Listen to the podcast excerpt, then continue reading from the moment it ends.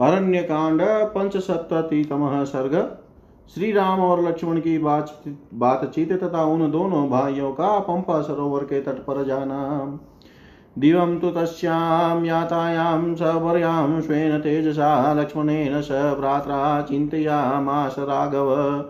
चिन्तयित्वा तु धर्मात्मा प्रभावं तं महात्मनां हितकारिणम् एकाग्रं लक्ष्मणं राघवो ब्रवीत्। अपने तेज से प्रकाशित होने वाली शबरी के दिव्य लोक में चले जाने पर भाई लक्ष्मण सहित धर्मात्मा श्री रघुनाथ जी ने उन महात्मा महर्षियों के प्रभाव का चिंतन किया।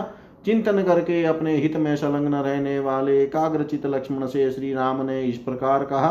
दृष्टो मयाश्रमं सौम्यं भव्याश्चर्यं कृतात्मनां विश्वस्तम मृगशार्दूलो नाना व्यगसेवित।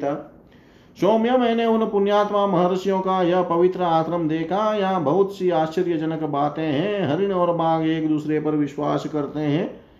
नाना प्रकार के पक्षी इस आश्रम का सेवन करते हैं।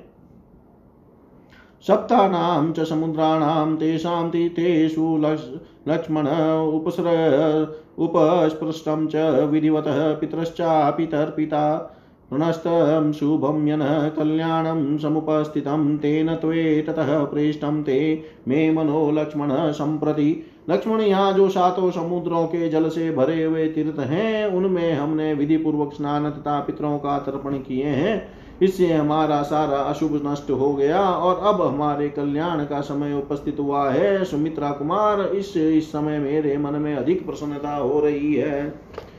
हृदय में नर व्याघ्र शुभमा विभविष्यति तदा गच गमिष्याव पंपां तां प्रिय दर्शनाम। नरश्रेष्ठ, अब मेरे हृदय में कोई शुभ संकल्प उठने वाला है, इसलिए आओ अब हम दोनों परम सुंदर पंपा सरोवर के तट पर चले। ऋष्यमुको गिरि यत्र नीति नाति दूरे प्रकाशते यस्मिन् वसति धर्मात्मा सुग्रीवो अश्वमतः सुत। वहां से थोड़ी दूरी पर वह ऋष्यमुख पर्वत शोभा पाता है जिस पर सूर्यपुत्र धर्मात्मा सुग्रीव निवास करते हैं।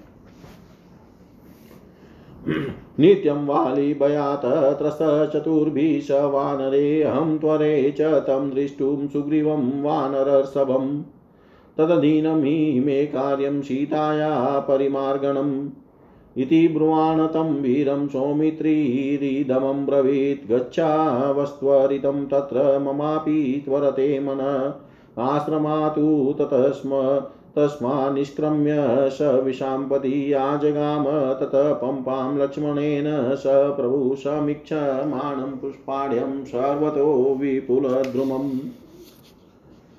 बाली के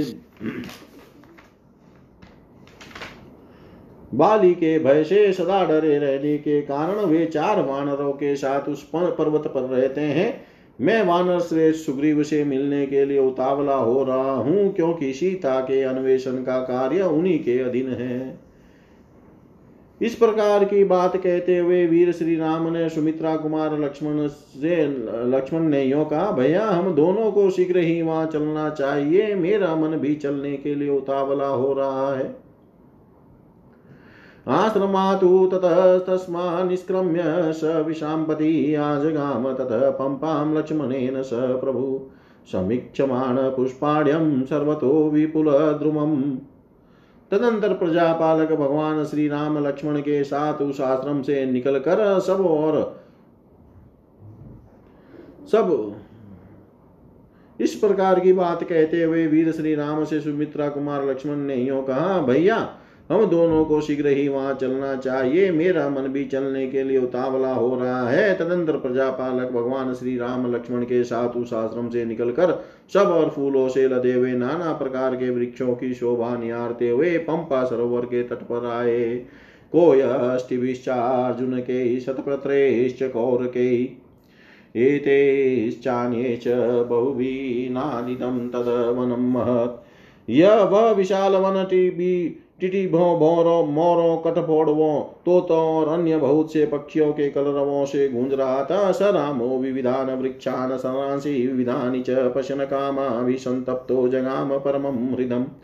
श्री राम के वन में सीता जी से मिलने की तीव्र लालसा जाग उठी थी। इससे संतप्त हो हुए नाना प्रकार के वृक्षों और भांति भांति के सरोवर की शोभा देखते हुए उस उत्तम जलाशय के पास गए।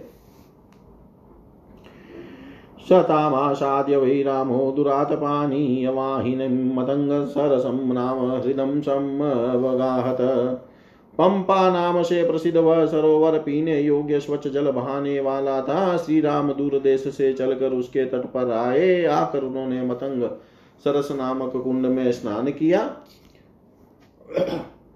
ततः जगमतरु व्यग्रो राघवो हि समाहितो स तु शोक समाविष्टो रामो दशरात्म दशरात्मज विवेशनलिनीं रम्यां पंकजे च समावृता। वे दोनों रघुवंशी वीर वहीं शांत और एकाग्रचित होकर पहुंचे थे। सीता के शोक से व्याकुल हुए दशरथ नंदन श्री राम ने उस रमणीय पुष्करणी पंपा में प्रवेश किया जो कमलों में से व्याप्त थी। तिलक तिलका शोक पुन्नांग बकुलो दालक दालकाशिनी रम्यो पवन सम्मादां पद्म संपीडितो दकाम स्फटिकोप मतो यां तां श्लक्ष्णवालुकसन्ततां मतस्य कच्छप सम्मादां सम्मादां तीरस्थद्रुमशोभितां सखीभिर्वसंयुक्ता लताभिरनुवेष्टितां किन्नरोरगन्धर्वयक्षराक्षससेवितां नानाद्रुमलताकीर्णां शीतवारिनिधिं शुभाम्।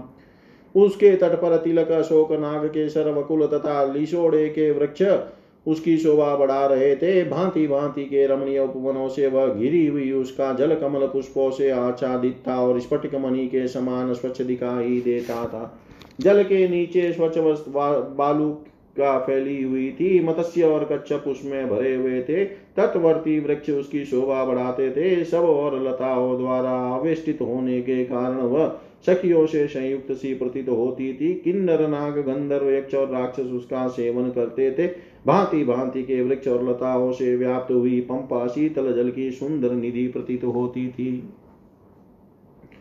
पद्म सौगंधि के ताम्रां शुक्लां कुमुदमंडले नीलां कुलयोध घाटे बहुवर्णां कुतामिव। अरुण कमलों से वह ताम्रवर्ण की कुमुद कुसुमों के समूह से शुक्ल वर्ण की तथा नील कमलों के समुदाय से नीलवर्ण की दिखाई देने के कारण बहुरंगे कालीन के समान शोभा पाती थी। अरविंदोत्पलवीं पद्मसौगन्धिकायुतां पुष्पितां रवणोपेतां बहिनोदघुष्टनादितां। उस पुष्करणी में अरविंद और उत्पल खिले थे। पद्म और सौगंधिक जाति के पुष्प शोभा पाते थे। मोर लगी हुई अमराइयों से वह घिरी हुई थी तथा मयूरों के के का नाद वहां गूंज रहे थे। सताम दृष्ट्वा ततः पंपाम राम सौमित्रिणाम सह विललाप च तेजस्वी रामो दशरथात्मज। सुमित्रा कुमार लक्ष्मण सहित श्री राम ने जब उस मनोहर पंपा को देखा तब उनके हृदय में सीता की वियोग व्यथा उदीप्त हो उठी। अतः वे तेजस्वी दशरथ नंदन श्री राम वहां विलाप करने लगे।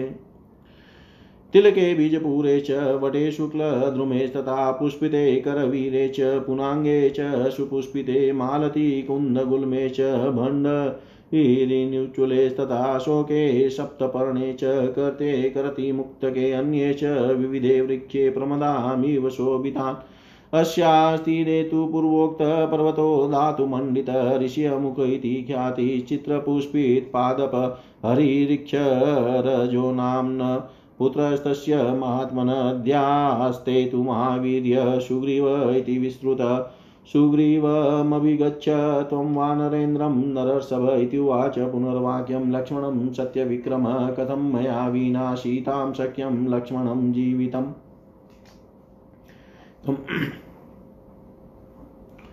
सुमित्रा कुमार लक्ष्मण सहित श्री राम ने जब उस मनोहर पंपा को देखा तब उनके हृदय में सीता की वियोग व्यथा उदीप्त हो उठी। अतः वे तेजस्वी दशरथ नंदन श्री राम वहां विलाप करने लगे।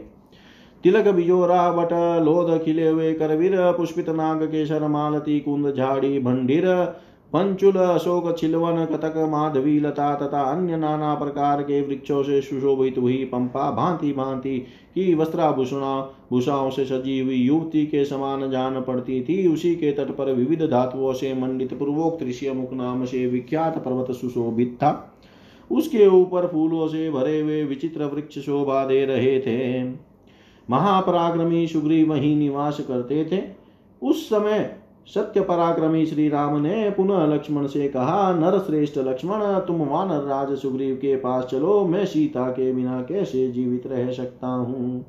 इति एवम् उक्त्वा मदनाभिपीडितः स लक्ष्मणं वाक्यमन्यन् चेतन विवेश पम्पां नलिनी मनोरमां तमुत्तमं शोकमुदीरयान्।